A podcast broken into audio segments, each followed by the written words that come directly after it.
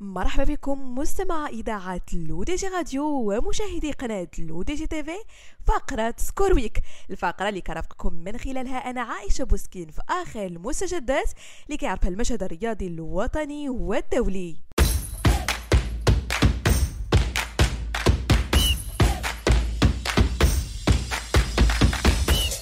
وبداية مستمعينا من بريطانيا حقق نوتنغهام فورست فوزا مثيرا بهدف دون رد على ضيفه ويست هام يونايتد السبت 13 غش وذلك ضمن المرحلة الثانية من الدوري الإنجليزي الممتاز.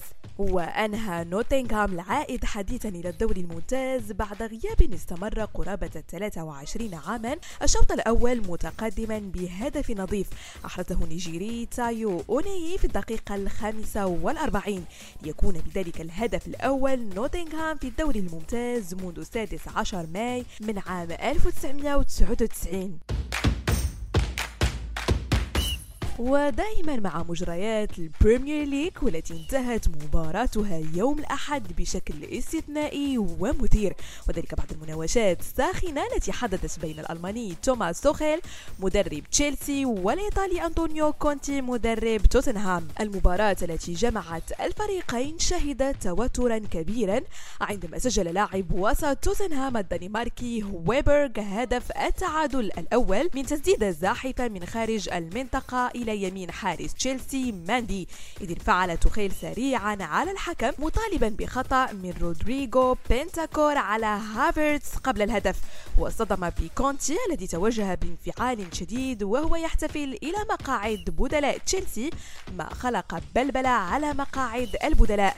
وتكررت المشادات مجددا مع نهاية المباراة إذ صافح كونتي نظيره الألماني إلا أن الأخير بدا غاضبا. كون الإيطالي لم ينظر إليه مما أدى مرة أخرى إلى مشادات بينهما وتلقيهما بطاقة حمراء.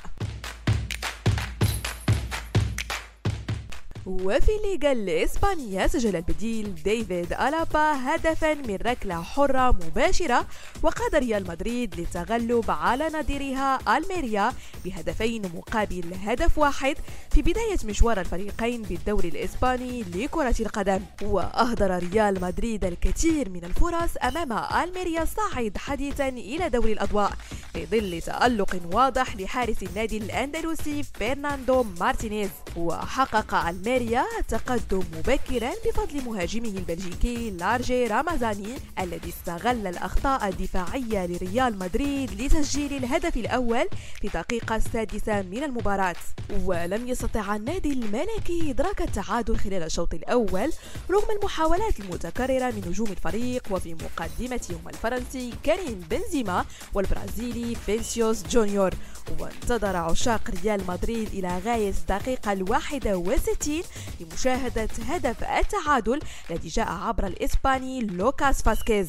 وبعد لحظات من دخوله بديلا في الدقيقة الرابعة وسبعين أحرز المدافع النمساوي ديفيد ألابا هدف الفوز من ركلة حرة مباشرة سكنت شباك الحارس المتألق مارتينيز. حقق بهذا ريال مدريد أول ثلاث نقاط له لدفاعه عن اللقب الذي توج به في الموسم الماضي فيما فشل ألميريا في تحقيق الفوز في أول مباراة له بالليغا بعد صعوده من الدرجة الثانية. ودائما مستمعينا في لا ليغا بدت خيبة أمل مشجعي برشلونة واضحة وكبيرة عند نهاية المباراة التي جمعت السبت. فريقهم بنادي رايو فاليكانو في ملعب كامب نو. إذ انتهت المباراة بالتعادل السلبي في الجولة الافتتاحية لدوري الدرجة الأولى الإسباني لكرة القدم. وفي جو ساده الإحباط حضر اللقاء عدد كبير من المشجعين في الملعب لمتابعة المهاجم البولندي ليفاندوفسكي الفائز بجائزة الفيفا لأفضل لاعب في العالم في مناسبتين إلى جانب الوافد الجديد الجناح البرازيلي رافينيا.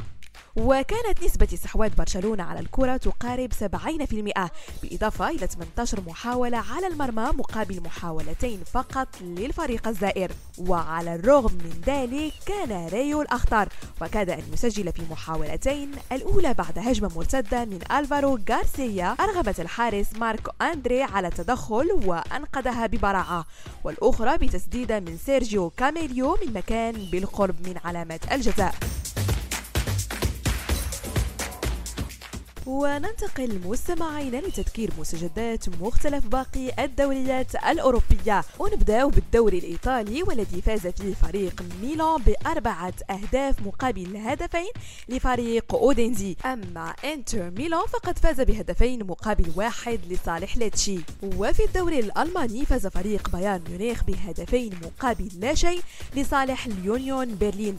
أما في الدوري الفرنسي فقد تأهل باريس سان جيرمان بعد فوزه على بخمسة أهداف مقابل هدفين. أما في الدوري البرتغالي الممتاز فقد فاز فريق بنفيكا على كاسابيا بهدف مقابل لا شيء وفريق سبورتيف لشبونة بثلاث أهداف مقابل لا شيء للريو آفي. وفي إطار الكشف عن لائحة أفضل 30 لاعب مرشح لنيل جائزة الكرة الذهبية 2022 التي تقدمها مجلة فرانس فوتبول استبعد لاعب فريق باريس سان جيرمان ميسي لأول مرة من هذه اللائحة بعدما ظفر بالجائزة لسبع مرات ويشد التنافس هذه المرة بين اللاعب الفرنسي مبابي ومهاجم ريال مدريد كريم بنزيما والذي يرجح الكثيرون أنه هو من سيفوز بهذا اللقب.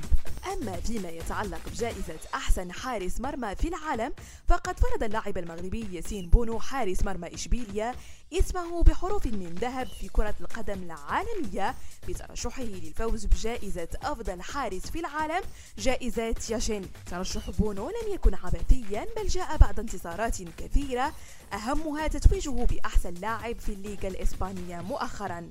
ونختم مستمعين فقرة سكوربيك لهذا الأسبوع بالشأن الوطني. فبعد إقالة المدرب البوسني وحيد خليلوزيتش تباينت الآراء والأصوات حول من سيخلفه في هذه المهمة. إلى أن أعلنت الجامعة الملكية لكرة القدم المغربية عن اقتراحها الوليد الرجراجي المدرب السابق لفريق الوداد راتبا شهريا قدره 60 مليون سنتيم ومن المحتمل أن يتأخر الإعلان عن المدرب الجديد للمنتخب إلى نهاية شهر غشت. وما تنساوش كذلك مستمعينا télécharger notre application l'UDG Mobile sur Android et iOS. et de vous abonner à notre chaîne YouTube l'UDG TV si vous souhaitez être au courant des dernières actualités بودكاست ايميسيون تيليفيزي بهذا مستمعينا كنكون وصلنا لنهاية فقرة سكورويك نضرب لكم موعد لا سومين بروشين هادشي كامل على اثير اذاعتكم لو دي جي راديو وكذلك على قناتكم لو دي جي تيفي